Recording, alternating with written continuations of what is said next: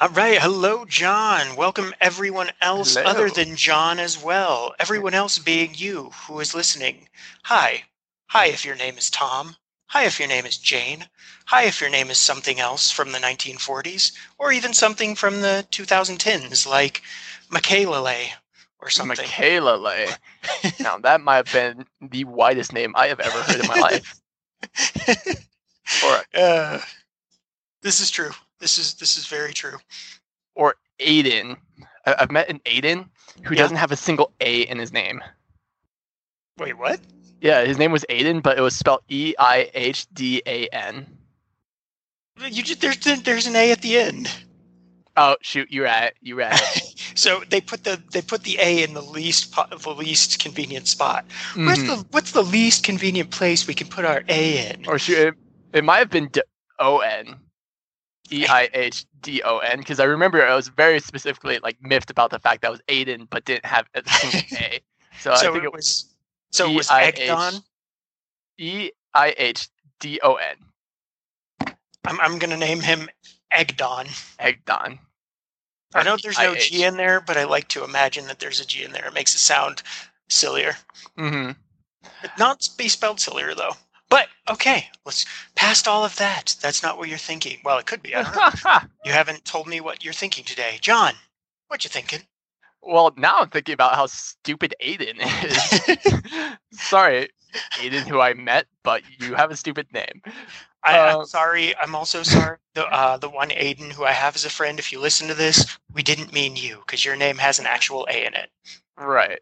All right. So what I've been thinking about is, so I started a new job recently. Sure. I'm working at a plasma donation center. So basically what we do is we take blood, we separate the plasma out of it, which is really the liquid part of blood. Yeah. We pump back in the red blood cells and just take that plasma and use it for making medicine.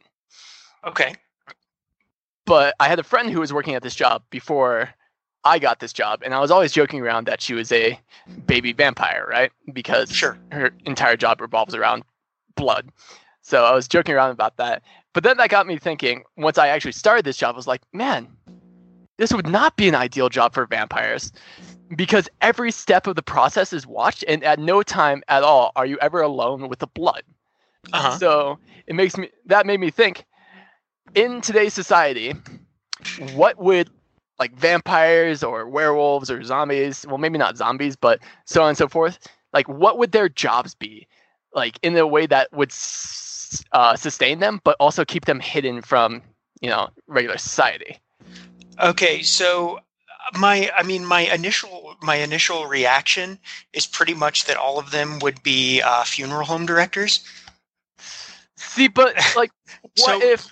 Yeah, well, just morgue science, like mortuary science, because if you're, the thing is, that's all dead blood, but you're like, you get the dead body, you just, drain it, you put some extra blood in jars, so you have like a nice little canning station there, and then you don't have to put as much embalming fluid in, because without the blood, they look less, I don't know.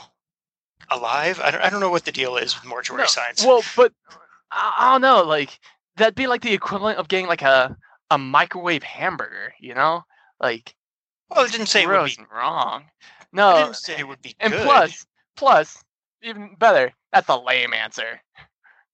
What creativity, Zach? We strive for creativity. Okay. What do you think? That's what I said was my initial response. Okay. If I personally were to become a vampire, however, I would just to be completely honest, I would just get like something similar to my job now. I'd get a a decent night job with benefits, and I would just work because you're immortal. I would work that for like 15, 20 years.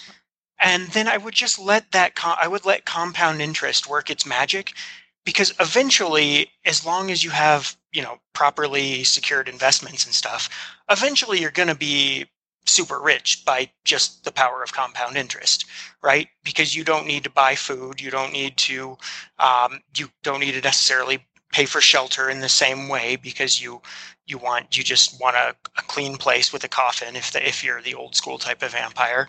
Right. So really your biggest thing is the question of the first like 50 years, because after that you'll be able to. Well, what are you doing for blood? Live on interest. Well, during that time you just probably set up a you could be a mortuary person. I mean, and just like, hey, I'm going to live off of the vampire equivalent of ramen for my college period, which is 50 years because I'm a vampire or whatever, 40 years. Right. So the number one question really you get into, I mean, other than is dead blood still blood? Because it probably wouldn't taste as good, but it's still blood. But the number one right. question really is, do animals count? I would say no. Animals would not count unless you're like a werewolf. Well, because in a lot of vampire lore, the good guy vampires eat animals. Well, let's say that there are no good guy vampires. And okay, it's got to be human. Well, I'm a good guy vampire, obviously, but if it's got to be human, then that's fine. I would just like to point out that if animals did count, I would just become a rabbit breeder because that's like an unlimited supply. No, so here, let me tell you what my answer is. And my answer, I think, covers all the bases.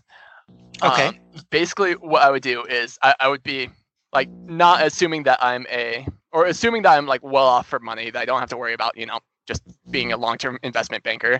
What I would do is I would get I would get one of those blood donation trucks, right? Okay. So, but just put up a bogus like shell company on it.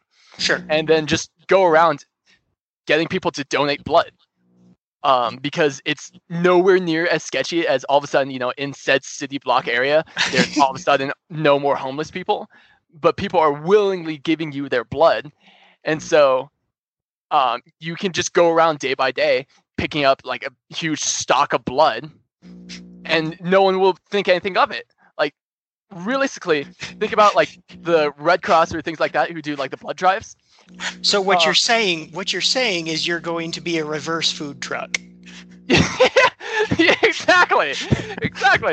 I'm gonna get just and it's gotta be like a dumb food related names too. Like now that you said food truck, I can't think of a snappy one liner for as far as bloody food goes. But still, like just something along those lines of like coming up with a fake, like definitely on the nose pun for what I'm doing, but like people will just think, oh, they're just like laughing at the fact that they people joke around that they're vampires, but haha, jokes on you, I actually am a vampire. Like it would be perfect. Like no one is going to question that. Okay, that is a pretty good idea. You'd have to have a little bit of money to start it up, but. Right. That would, and you would want to obviously actually donate a fair portion of the blood. You just skim your 15% off the top or whatever, and so don't donate the blood. Like think about it. Like you just create fake transcripts or whatever for like when city officials asked. But like when was the last time you saw that like a blood donation truck and knew exactly where the blood was going? Here's the thing. There, you will always get caught on something like that eventually, and you're immortal, so you don't want to be caught. And there's no reason for you. If I'm immortal, then I just start over in a new life in a new town. Yeah, but there's people. There's people like looking for that. They're going, hey, there's fake people going around, and they're selling the blood. Like the FBI works with like organ selling stuff. They'd put you as like on some sort of list. But and so you don't need all that blood anyway. You would get so much more than you need. Mm-hmm. So you just all the best criminals are taking 15% off the top, 10 or 20%. They're not taking all the money. You take all the money, you kill the golden goose. So all you would have to, you could actually basically be a charitable person. Like, you would be essentially saving tons of people's lives and keeping your own life going. So you would, you could become like known as a philanthropist, a philanderer. Oh no, that's a different job. I mean, yeah, the vampire goes with the turf, right? Okay. I always just assume that I would be me as a vampire.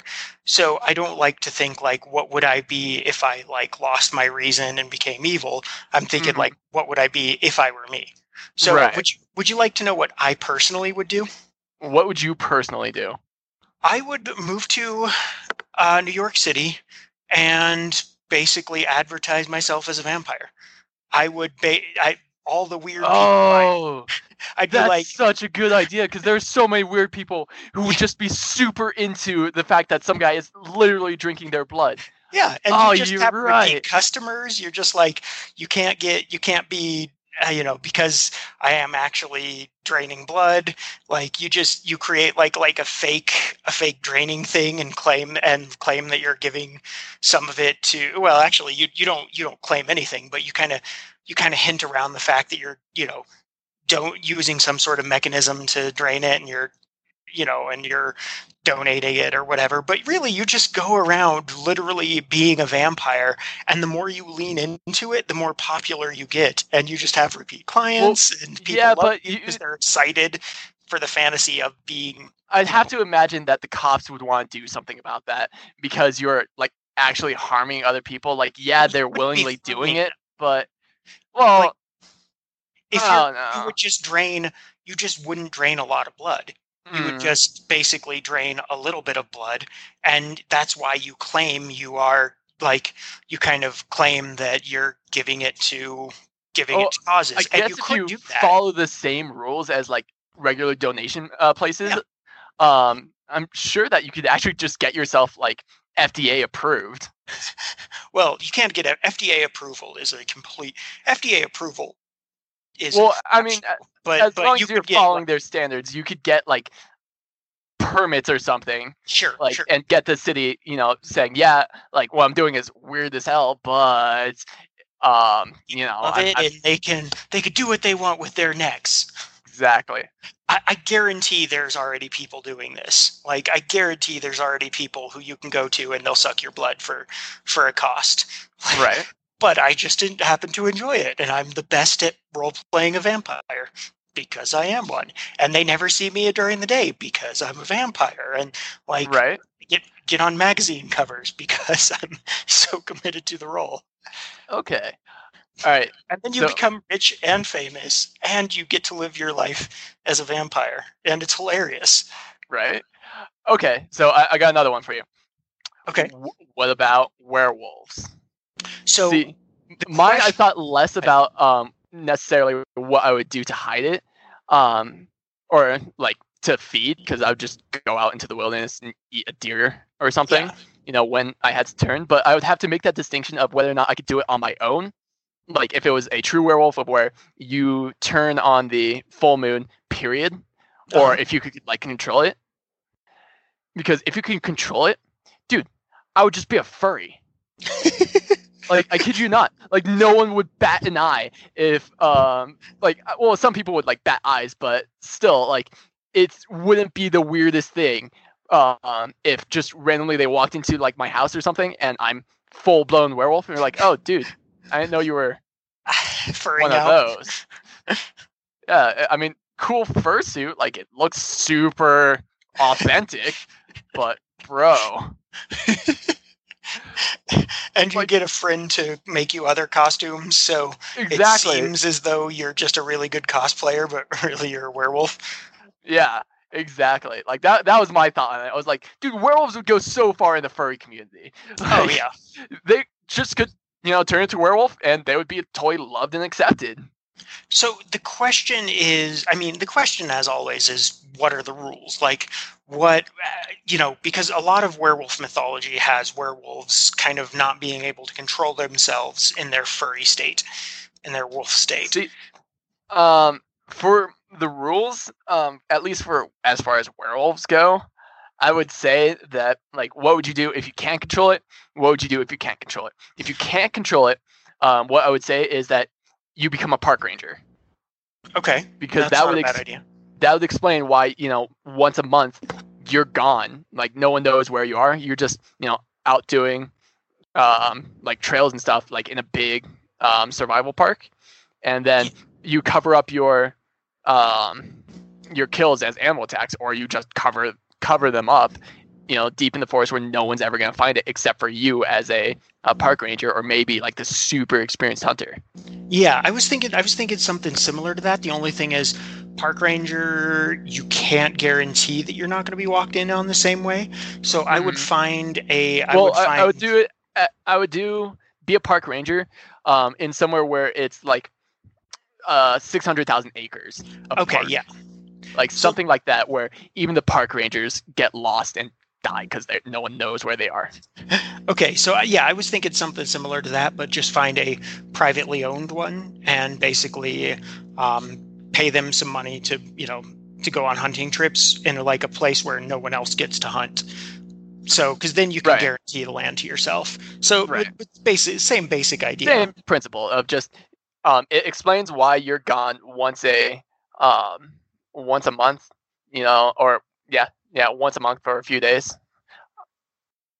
Well, and the thing is, you're not really going to necessarily have people asking why you're gone once a month if you just claim you have some sort of old religion. You just claim you are a, you know, some sort of druid or something, and you have full moon ceremonies, so that's your equivalent of going to church on Sunday and not being able to work on Sunday. You just say, hey, so yeah, if you just do it, and then if someone asks, you're like, yeah, I have this religion that we, you know, we have to do our rituals at the full moon or whatever.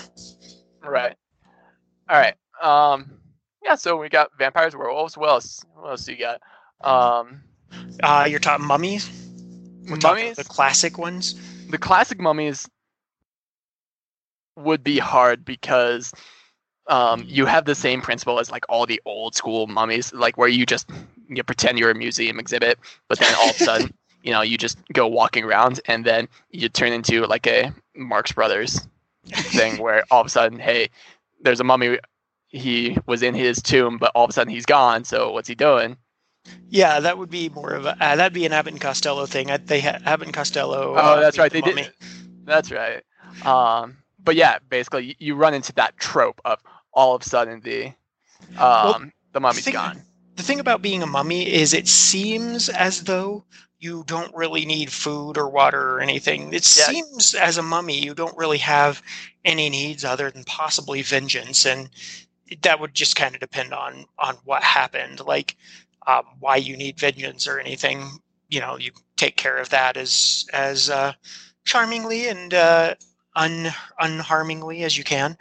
But I really think that the mummy would be super easy because you would just do whatever you want. Even if it's vengeance, well, I guess so say that you get the vengeance thing out of the way, like immediately, sure. And no one notices you. What do you do then? Like, you're still alive, but, you know, you have done what you wanted to do. Do you just sit there? The problem with mummies are you don't necessarily... In most mummy lore, you don't really retain any thought, much thought. So you're not, like, a fully sentient being anymore. Mm-hmm. You're just kind of a... almost kind of like a pile of vengeance and grudges, and you're kind of like a golem almost. If you were a mummy, like, you know, the mummy movies there, like with Tom Cruise or Brendan Fraser, those mummies seem to be like they could. Well, they had goals, like they're sentient. Yeah.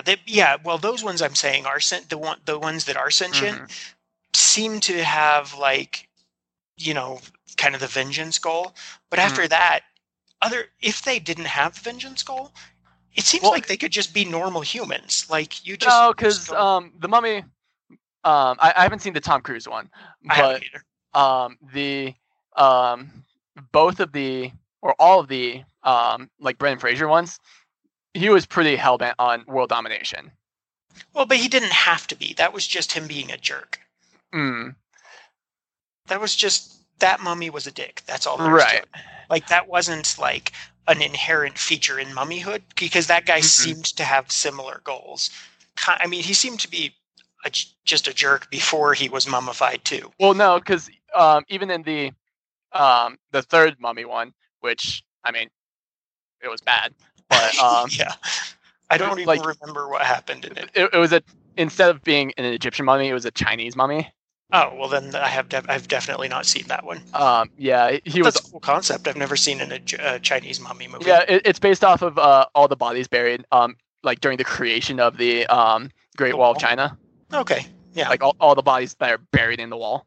Yeah, but basically, yeah, it's just all world domination bent. But I guess at the same time, you can't really make a movie without it. You know, yeah, I think that's grand scale like that. If it's just vengeance. Sure, let them have their vengeance. Like, there's no need for them to develop a movie over it.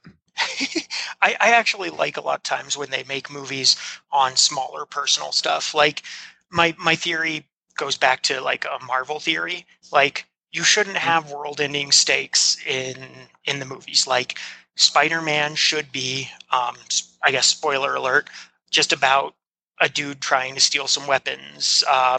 Or Ant-Man and the Wasp should be like about personal stuff, you know, and then you have the big team-ups that are world-ending. The Avengers movies are end of the world, and the individual movies are like smaller personal stakes. So I actually like the idea of smaller personal stakes. I mean, movies. If you want to talk about small personal stakes, let's just talk about John Wick. Like, where his small stakes is some douchebag kid stole his car and killed his dog, so he's dismantling the entire organization that his father belonged to. Yeah, like the ultimate pettiness. Well, it's not. Yeah, I mean, but they are also most of them were bad. The ones he killed were bad guys in general, so it's fine. And it meant to a ton to him emotionally. So yeah, well, yeah. But regardless, we're getting off track here. Yeah. So I had a thought. Not necessarily. It just feels. As a mummy, it just feels easy. Like, you get done your vengeance if you have to, and then you just live however the heck you want. Like, there's no real... As long as you're a kind of a sentient type mummy that can change out of the wraps and become human and stuff, you just do whatever you want. There's no real difficulty. I gotcha. So I had a thought for something that wasn't necessarily a mummy, but also undead. So I was thinking zombies, actually, because I said, no, forget zombies, but I thought of something while we were talking. So say it's zombies are a thing, like necromancers are a thing, or say it's like well past the, zombie apocalypse, humanity figured it out. Now zombies are just kind of around, but they're not just considered a nuisance. They're like bears. Yeah, exactly. So basically I had a thought of what you could use zombies for. So you Walking Dead them. So in The Walking Dead, one of the main characters, basically, in order for zombies to avoid her, what she did was she cut off the arms and bottom jaws of zombies so they couldn't scratch her or bite her. And walked them around on leashes. Sure. And so what you could do is haunted houses. But do the same thing. Actual zombies. Yeah, actual zombies in the haunted house.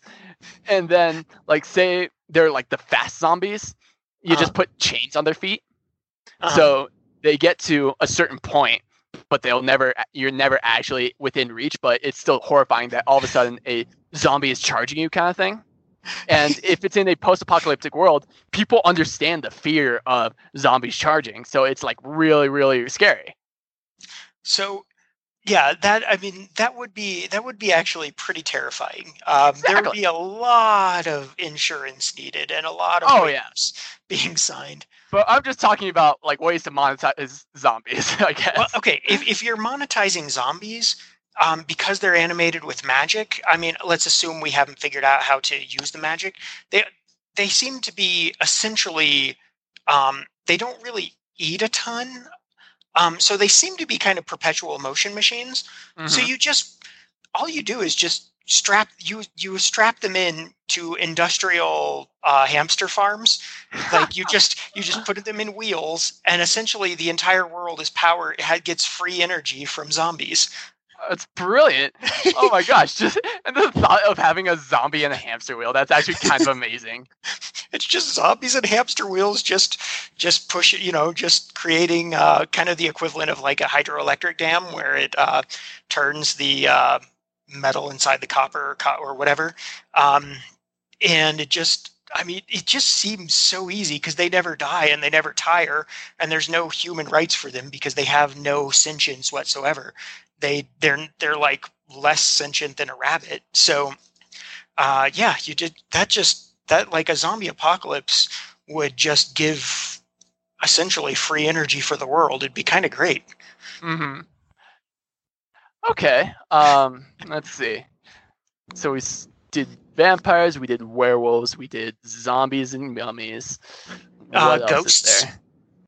Ghosts. Ooh, see. Ghosts is an interesting one.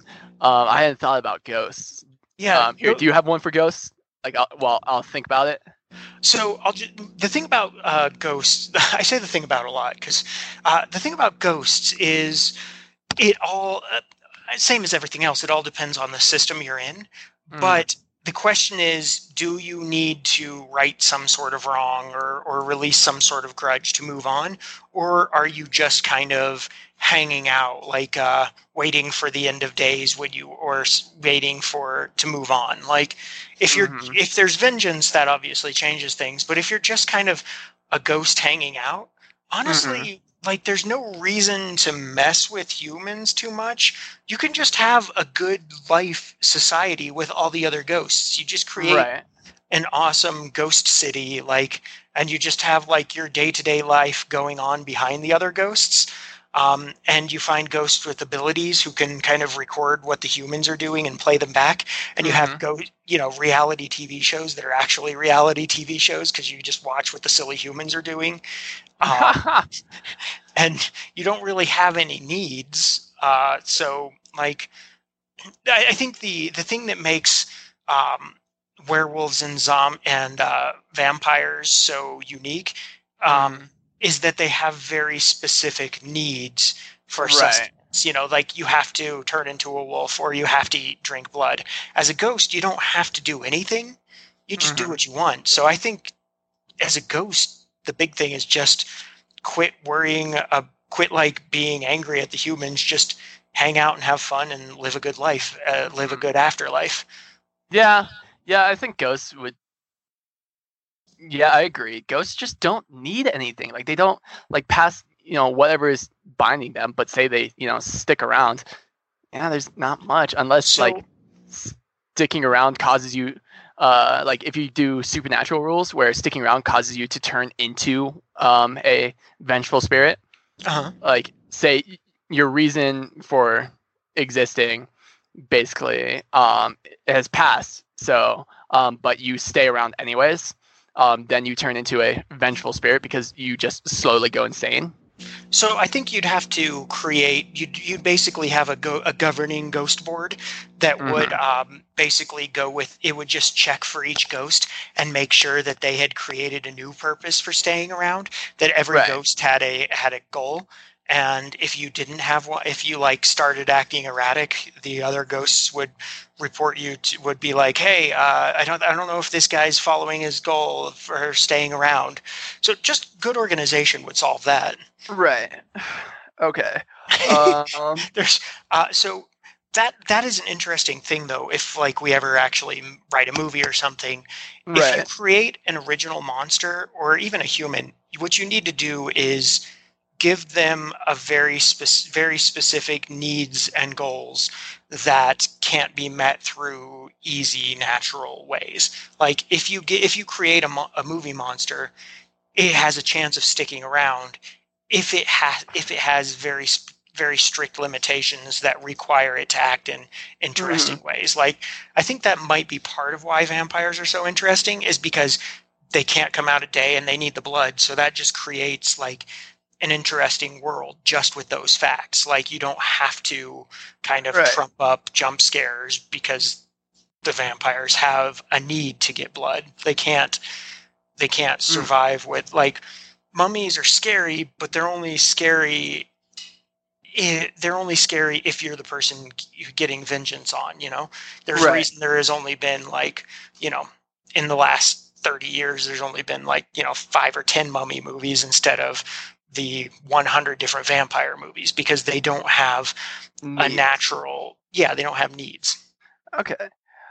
I gotcha. Okay. Last one. Okay. Fairly obvious one. Also in the vein of undead. Uh-huh. But this one isn't necessarily for, like, having needs as well.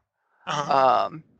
But it's basically just finding out what you need to survive. Okay. Or to stay alive. And so it's Frankenstein. Frankenstein was, you know, the brought monster. To life. The monster, yes, excuse me. Frankenstein's monster. I can't believe I said that, because that actually bothers me a little bit. It's okay. I can't believe I said that, because normally I'm always rolling my eyes at people who are like, it's Frankenstein's monster. Exactly. So regardless, you were created. Uh-huh. You have no purpose. You don't know if you can die. But we're going to say that, like, suicide's out. Sure. You can't just, you know, kill yourself. Well, as a general rule, I'm not going to. Well, I mean, like, for the sake of what are you going to do? Sure. And so, like, say your creator's gone. He doesn't need a minion anymore or whatever. How would you get by? How would you hide the fact that you are an undead abomination?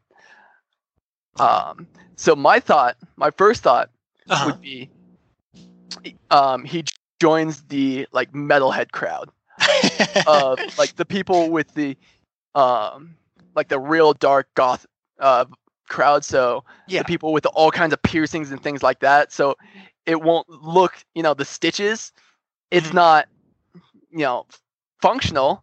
Like, you just say it's not functional, it's body art, when, you know, in reality it's fully functional. You need those stitches, otherwise your head is not going to stay on, kind of thing. But you just say it's body art, and, you know, those people will buy it. Yeah. I mean... And, you know, the big studs coming out of your neck and head. It's body art. The good thing / bad thing about our current society, I think it's more good than bad, but is that anything like that, you just get a job in movies. You just... You would become basically a character actor in the background of movies whenever they needed some sort of weird... character. Weird. Well, I'm just assuming you're going to look a little different than the, you know, 1920s Frankenstein, and that you'll look different enough that you'll be kind of like an interesting looking character, and you just hire yourself out as a background actor, because there are people in, like, New York or LA who all they do is dress like cops and stand around in the background of cop shows, because they have that kind of generic cop look, and so that's their entire living, is just being cops in the backgrounds of things. So, okay. Yeah, and I would say, for as far as aesthetic goes, you just look like a human being that's been stitched together. You know, not necessarily the fact that you have giant bolts sticking out of your head or whatever, but you clearly look stitched together. Yeah, I would make a line of dolls. I would make a line of action figures and dolls and stuff and characters, and basically all of them have the stitch. They'd be called stitched together, because that kind of invokes the community sense. Oh, and dude, no, love that. Better, like building on that. It's basically, it's a line of dolls that look like they're stitched together, but it's the new Mr. Potato Head. So they're like, that is awesome. Build together whatever kind of person you want. It looks so clearly stitched together, but that's the whole charm of it. That is actually kind of awesome, dude.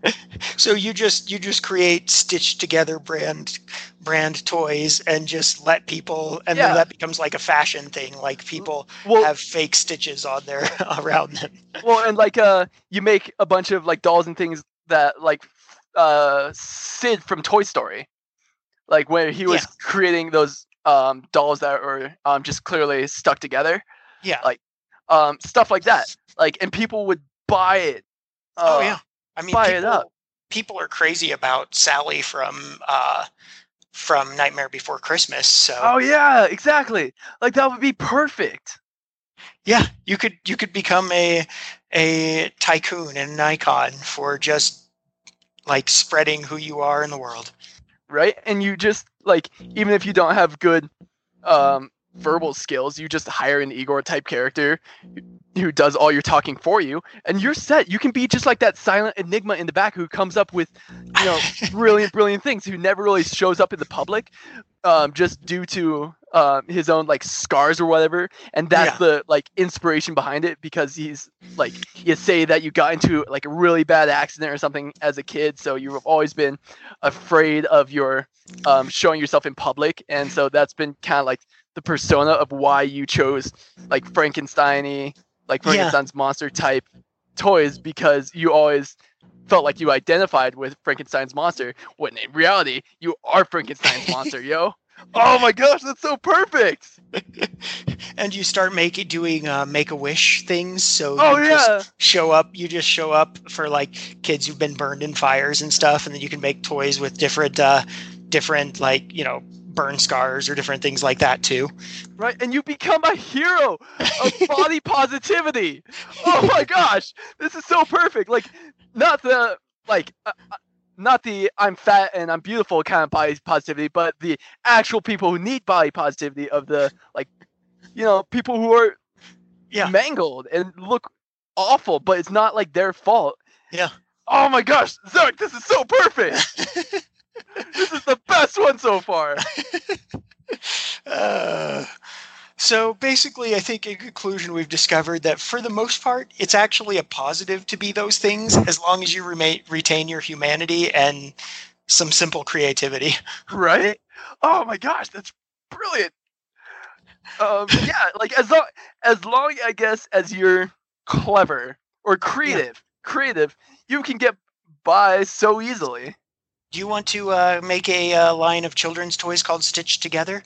I mean, yes. Now I do. That's not something I ever thought I would ever say ever, but now that we've done this podcast, I'm on board. Like, let's see how much it costs to start up children's dolls. If you listen to this podcast and make the Stitch Together line, then just give us. Give us 15% or 15% off the top, just like a blood-driving vampire. Blood. Yeah, like actual money, please. Yeah, not in dolls. We want cash money. And yeah, you can if you actually make this, you give us our 15%. You can do whatever you want with the idea. I mean, yes. We get like a lawyer involved now and say this is proof. Or watch them use it as proof against us if we try to be greedy. It's like, nope. In your podcast, you very specifically said only 15%, and so that's all we're giving you. Remember, we talked about the vampire thing. If you get greedy, everything falls apart. If you just take your 15% off the top, it's all going to work out. Life lesson, kids. But don't embezzle. But if you do, 15%. Oh my gosh, that was perfect. All right, guys, thank you for listening to the Freakin' Epic podcast, and we hope that you will listen again next week. We have these maybe once a week or maybe more often. We don't know.